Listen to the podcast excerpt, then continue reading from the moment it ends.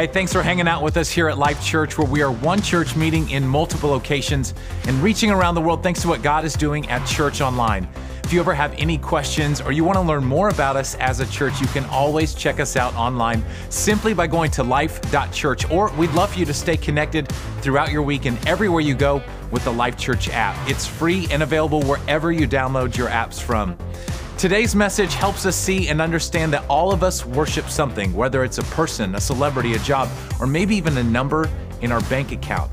But are those things truly worthy of our life's devotion? Well, today our senior pastor, Craig Groeschel, will help us see and deeply understand that Christ truly is the only one worthy of giving our lives to in a message we're calling True Worshipers. Hey, welcome today to all of our life churches, all of our network churches, our church online family all over the world. Let me tell you what we're going to do next week. Next week, we're starting a brand new message series, and I hate to tell you, but you need it. It's called My Big Fat Mouth. The words that we speak are incredibly important. Out of the abundance of our heart, the mouth speaks. We're going to talk about complaining. We're going to talk about lying. We're going to talk about gossiping and we're going to talk about criticizing. It will help our relationships with other people. It will strengthen our relationship with God. It starts next week. It's called My Big Fat Mouth. Today, I want to do something a little bit different, and I want to talk to you about one of the biggest burdens on my heart and something that I believe absolutely and completely reflects the heart of God. I believe that in our church, one of the greatest areas that we can improve is how we express our worship, our devotion, and our love for God. So here's what we're going to do today. What I want to do is I want to share a few thoughts with you from Scripture. Then I'm going to invite your pastor to come and to share three different qualities of how we are to worship God. Then at the end of our time together, I'm going to give us all a chance once again to worship, to honor, and to celebrate the goodness of our God. I want to start today with the words of Jesus from John chapter 4, verse 23. Jesus said this He said, Yet a time is coming and has now come when true worshipers will worship the Father in spirit and in truth. Jesus said, The time has now come when the true worshipers will worship the Father. If there's such thing as true worshipers, then you'd have to agree there's probably false worshipers. Jesus says, For they, the true worshipers, are the kind of worshipers that the Father seeks. Notice the Father is actually seeking worshipers. What was the Father not seeking? The Father was not seeking the best communicators, the most charismatic leaders, the best of the best, the richest of the rich, those who have the most Instagram followers, but instead the Father is searching for true worshipers. Now, you may say, well, I'm a follower of Jesus, but you know, I may not be an amazing worshiper. And I would say, no, you are an amazing worshiper. We are all worshipers. Worshiping is simply showing what we value, showing what is worth something to us. For example, if you ever go to a sporting event and you love the team, what do you do? You celebrate and you worship. If you go to a concert and you love whoever's at the concert, what do you do? You celebrate and you worship what's going on. If you won the lottery, you would probably express some worship for something you're really, really excited about. In fact, I want to show you some images of people worshiping, passion, enthusiasm, worship love, admiration. And notice in all of these pictures, what do we see? We see good worship. That's what it is. I mean, just call it what it is. That's really good worship. The problem is, it's a bad God. Think about it. And I don't want to pick at any artist or any sports team or any athlete calling them bad, but the reality is, these are not good gods. What do we have? We've got good worship of a bad God. The challenge is sometimes in the church we have the opposite. In the world, we may be good at worshiping a bad God, but sometimes in the church world, we have bad worship of a good God. Bad worship of a good God. For example, we had some time to worship today, about 20 minutes when you came in. I'd, I'd ask you, did you experience the presence of God during that time? Did you worship him for who he is, to thank him for what he's done, to express the deepest part of your heart and love for God?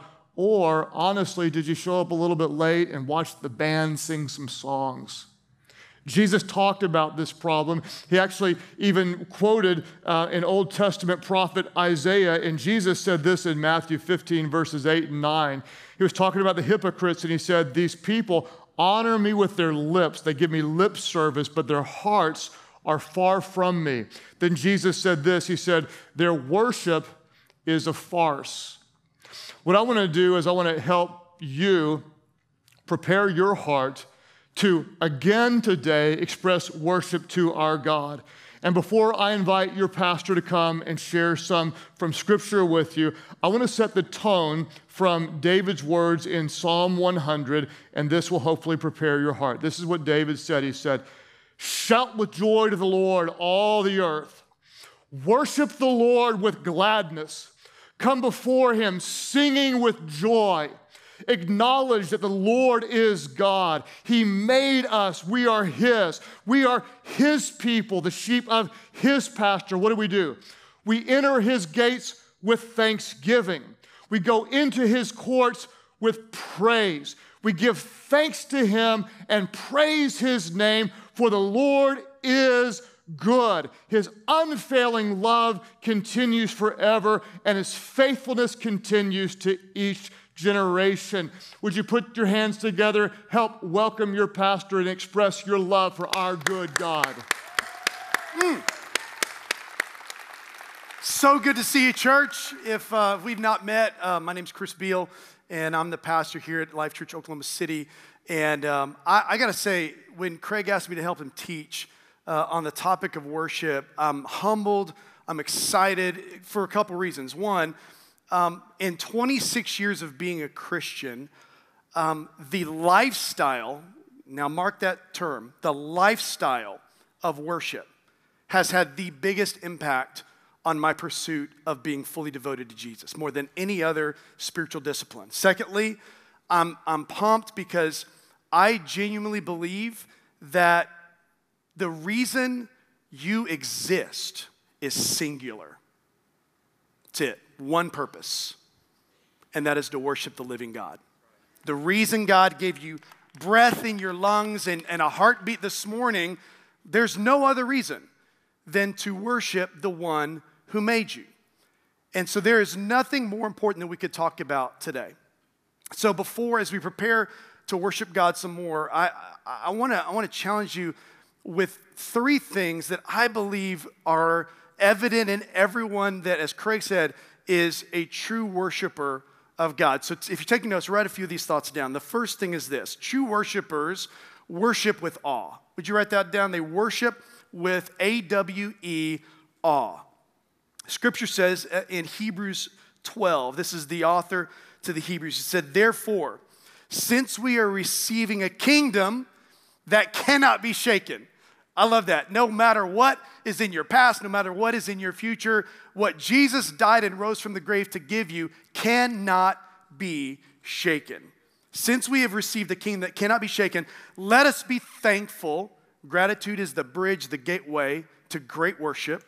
Let us be thankful and so worship God acceptably with reverence, and say it with me, and with awe. With reverence and awe. For our God is a consuming fire. Now, when I said that we are to worship God with awe, for most of us, that word and that phrase means nothing. Our culture has it not completely diluted that word? I will prove it to you. Uh, hey, Brian, how were those tacos that you had the other day? Oh, they were awesome.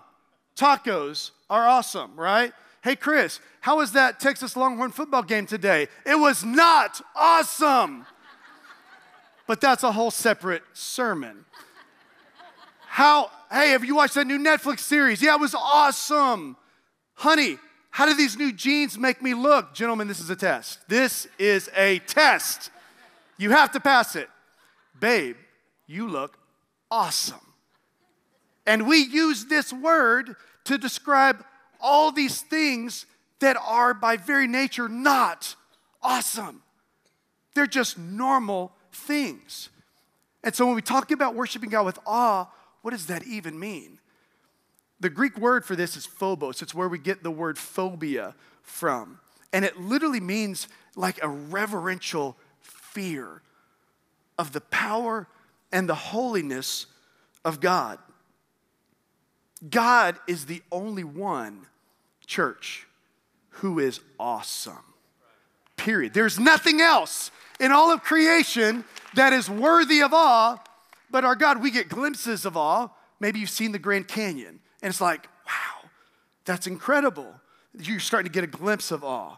Or maybe the first time you saw a sunset across the ocean, I'm getting a glimpse of awe. Or maybe, parents, the first time you saw a, a child born, I'm getting a glimpse of awe. But if I have if I have a sense of awe in things that were created, how much more awe should I have in the one who breathed that into being?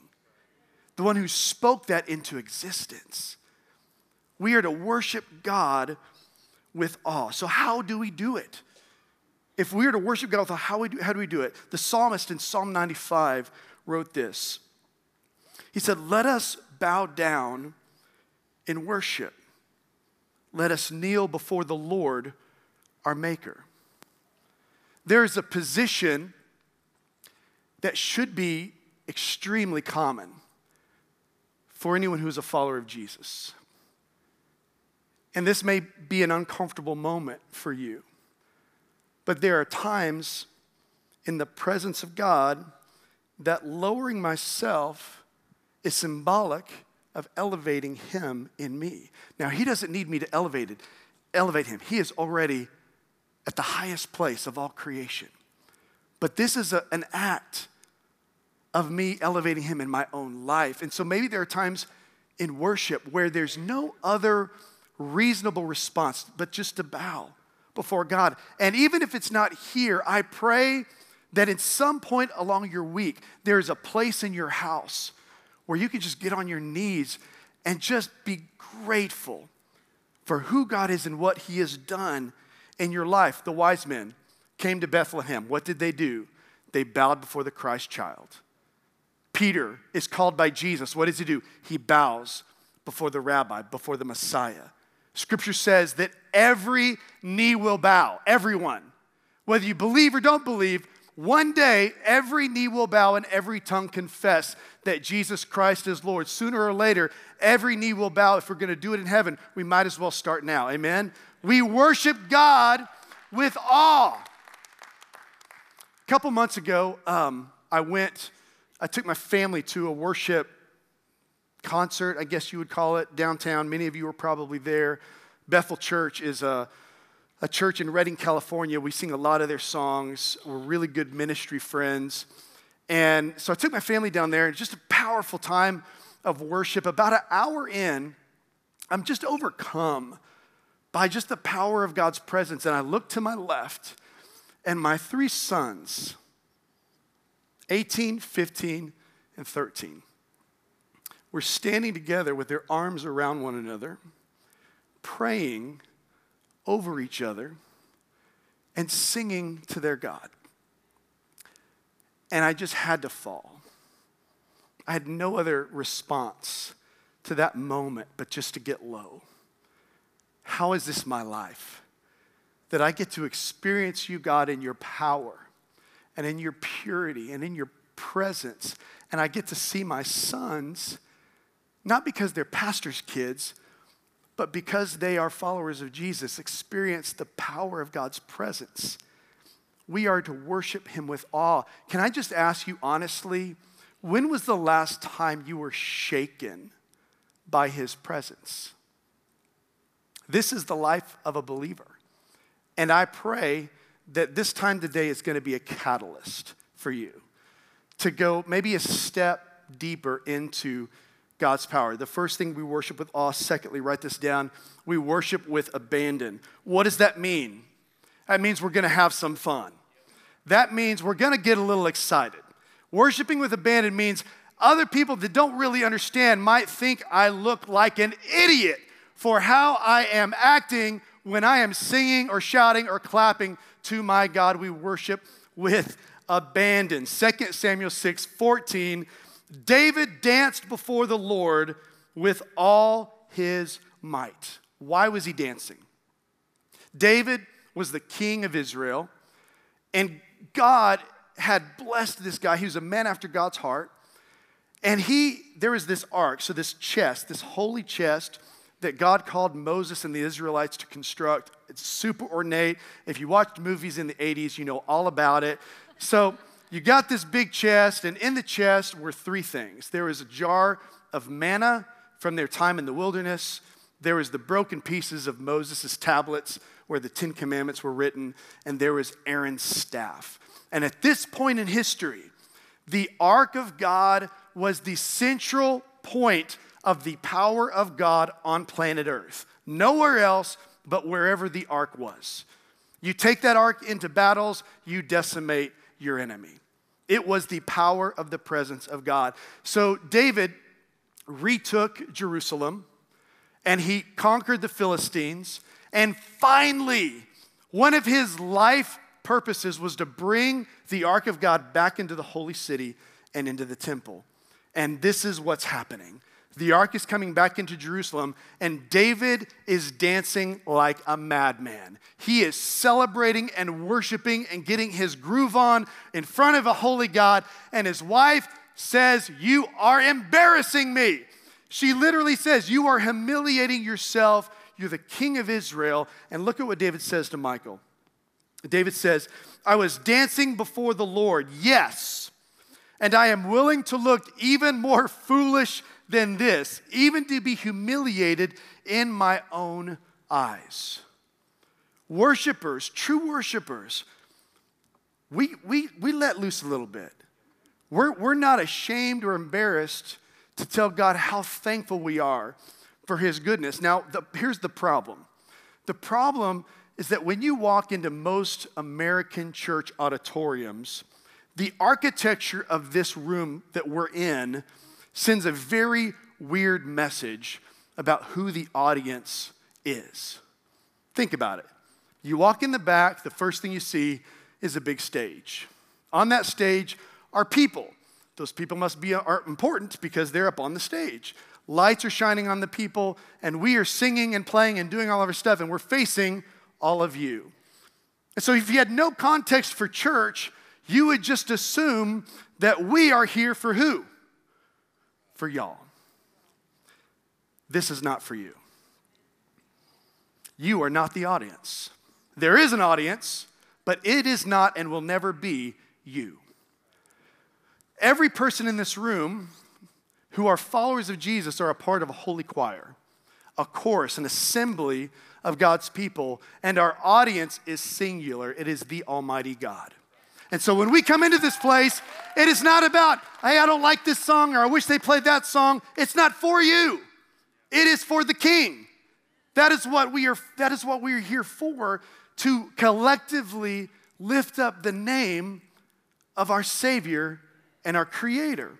We worship God with abandon. So if you are struggling, you, you may be like, you know what? I, I get embarrassed. Sometimes I want to lift my hands, sometimes I want to clap, sometimes I want to dance or get on my knees. What would the person next to me think? What would my parents think? What would my spouse think? They are not your audience. God is. Who cares? Who cares? There is going to be a moment, if, if people aren't saying you look a little odd, you're probably not giving God the worship that He's due. We worship Him with awe and we worship our God with the abandon. You just, sometimes you just gotta let loose a little bit in church. Somebody. You just have to get excited, realize that Jesus paid for your sin, and just just say thank you with your face and with your hands and with your voice and like genuinely be excited that the God of creation cares about you. That's what I'm talking about. Like when we really understand what that means, it'll make you get your groove on. I'm just telling you, it will. Thirdly, write this down we worship with intimacy. We worship our God with intimacy. Psalm 27, verse 4. One thing I ask. This is the king of Israel, David. One thing I ask from the Lord, this only do I seek. David is a man after God's heart. He could ask God for anything he wanted, could he not? And most likely, God's answer would be yes. But David says, just one thing, God. One thing I ask of you, this is the only thing I'm seeking, that I may dwell in the house of the Lord all the days of my life, to gaze on the beauty of the Lord and to seek him in his holy temple. That's my one desire. And my one desire for you is that you would have that one desire. My one prayer for you is you would have that one desire. It's kind of like my wife, Cindy. Um, this January, we'll be married for 25 years. Blissful, problem free years. Liar. Um, and there is so much that I love about this girl. I love, I love how she like puts her hair behind her ears when she's reading a book. I love how she prays over her boys. I love how on the front row during worship, she gets excited. So you have to give her two chairs of space because she gets her little white groove on. She loves it. You just have to give her her space to do her thing. Uh, I love how she laughs. When she starts laughing really hard, she'll snort. And I love how she's not here to hear me tell you about how she laughs and then snorts. I love that, like right now, she's not here because she's in Texas serving her mom.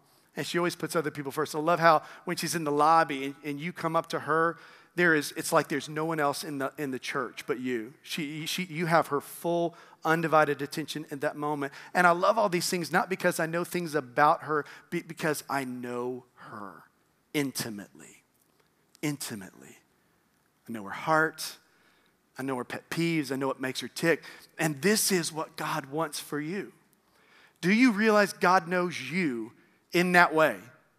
And what He's longing for is for you to know Him in that way. That you would not just know about him, but you would know him personally. And it's just, it's born out of hours in his presence. That's where the intimacy comes from. Time on, time on my knees, time lifting up the name of Jesus, time just, just, just simmering in, in your word. And I, be, I become intimately acquainted with Him, not about Him, but I know Him. And some of you are like, Chris, that's awesome. I'd love to be worship with awe and I love to worship with abandon. I love to have that intimacy. I just don't feel it. Have you ever thought that? Like you look at somebody like, I don't feel that way. When I feel that, then I may do that. Feelings never follow obedience. They always follow obedience, they never precede it. You will never have the feeling and then you're to be like, okay, now I'm to worship God. He is worthy of your worship, whether you feel it or not. Do you believe that? Just because He is the I am, the beginning and the end, the Alpha and the Omega, He is worthy of your worship right now, whether you feel it or not. And so, what do we do? We just acknowledge, I've been worshiping, but some of what I worship is not the good God. I've been giving my good worship to other things. And, and when you come to this place, of God, this one thing do I seek. This one thing I ask.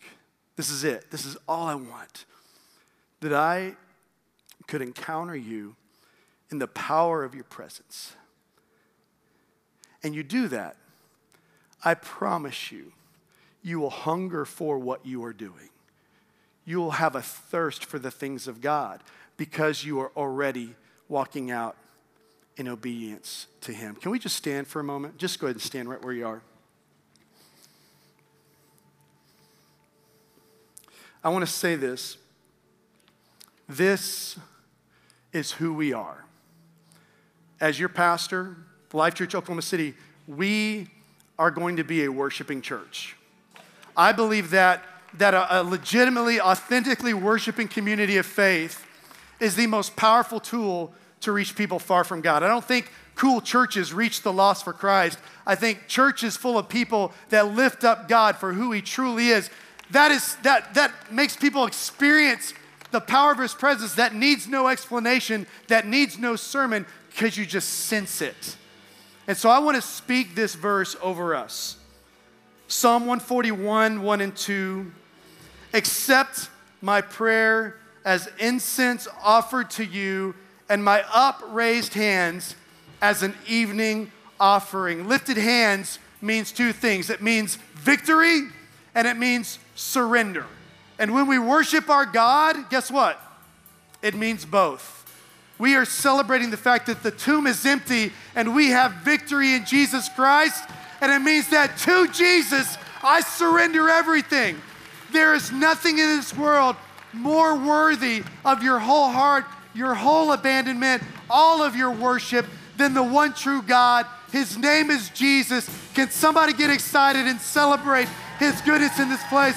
I want every hand up in this place. You may not even believe in Jesus. I don't care. Hands lifted to the sky. We're going to lift up the name of Jesus because He is worthy of our whole heart, of our whole worship.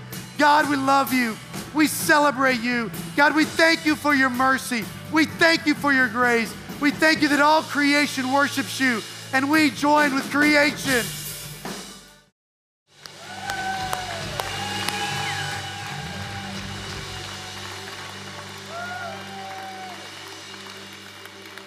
This is who we are. Because of who He is and because of what He's done, we will live our lives just as poured out offerings to the God that created us and the God that died to forgive us.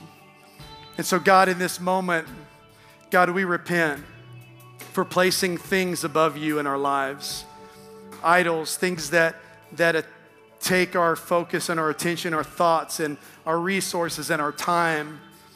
And God, I pray in this moment you would help us to crave what you made us for, to be worshipers of the living God. In a moment of prayer, um, some of you may be aware that your life, you may be distracted. And God may not have your whole heart. And that, in fact, when we talk about David's prayer, God, this one thing I seek, this one thing I ask, that I could know your presence and I could worship you, God, in, in your holiness. And I want that desire to be my singular desire, if that's your desire, to have that desire, I want you to lift your hand right now. Just lift it up. I'm right there with you. Hands going up all over the place. Father, I thank you for a community of faith that longs to long for you more. And God, I pray that you would help us, God, to put this as first in our lives. God, that we would be worshipers of you. God, that we would bow our lives before you, not just for what you've done, but for, for who you are as we continue to pray, there are some of you that this whole thing today is bizarre. And you're trying to figure it out. You really can't figure it out. You just become aware that what I'm feeling, I don't have. I believe that worship comes out of the fact that when we say yes to Christ, we become indwelt with the Holy Spirit, meaning God lives in us. And when God lives in us, that means the God in us craves to worship God the Father. But for some of you, you're like, I just don't feel that way. Here's what I'd ask you Do you know Him? Is He first in your life, really? Have you surrendered your whole heart to Him? Because the truth is, every single one of us have sinned and that sin separates us from God. We don't have intimacy because we've, we've sinned. So, what do we do? we understand that in the bad news of my sin, God sent the good news, who is Jesus Christ, who lived a sinless life, died on a cross to pay a sin debt that he didn't know, but you and I did. And the moment you say, Jesus, I repent, I surrender my life, come into me, forgive my sin, in that moment of faith, you will be forgiven, made new, set free. And the Bible says that God's Spirit will take up residence in you, and your desires will change, and your destiny will change. And that's why some of you are here right now. You know He's not first in your life. And so if you're like, man, Chris, that's me, what do you do? Just acknowledge that you need Him and say yes to the gift of God's grace. If that's you right here, just lift your hand right now. Say, God, I need to give my life to Jesus. Just lift it up. Here on the front row, here in the back, I see you. Praise God. Just say, God, I need Jesus. I need Jesus. I need to surrender my life to you. Yep, right over here. Praise God for you. Others of you, both of you together. Man, incredible. Anyone else before we pray? God, I surrender to you today. Every everyone in this room praying out loud with those saying yes to Christ. Pray this with me. Father, I need you. I've sinned. I'm asking you to save me. Jesus, I believe you died on a cross you didn't deserve to pay for my sin. I receive your grace. I surrender my life. Fill me now with your Holy Spirit that I would be empowered to serve you always. In Jesus' name I pray.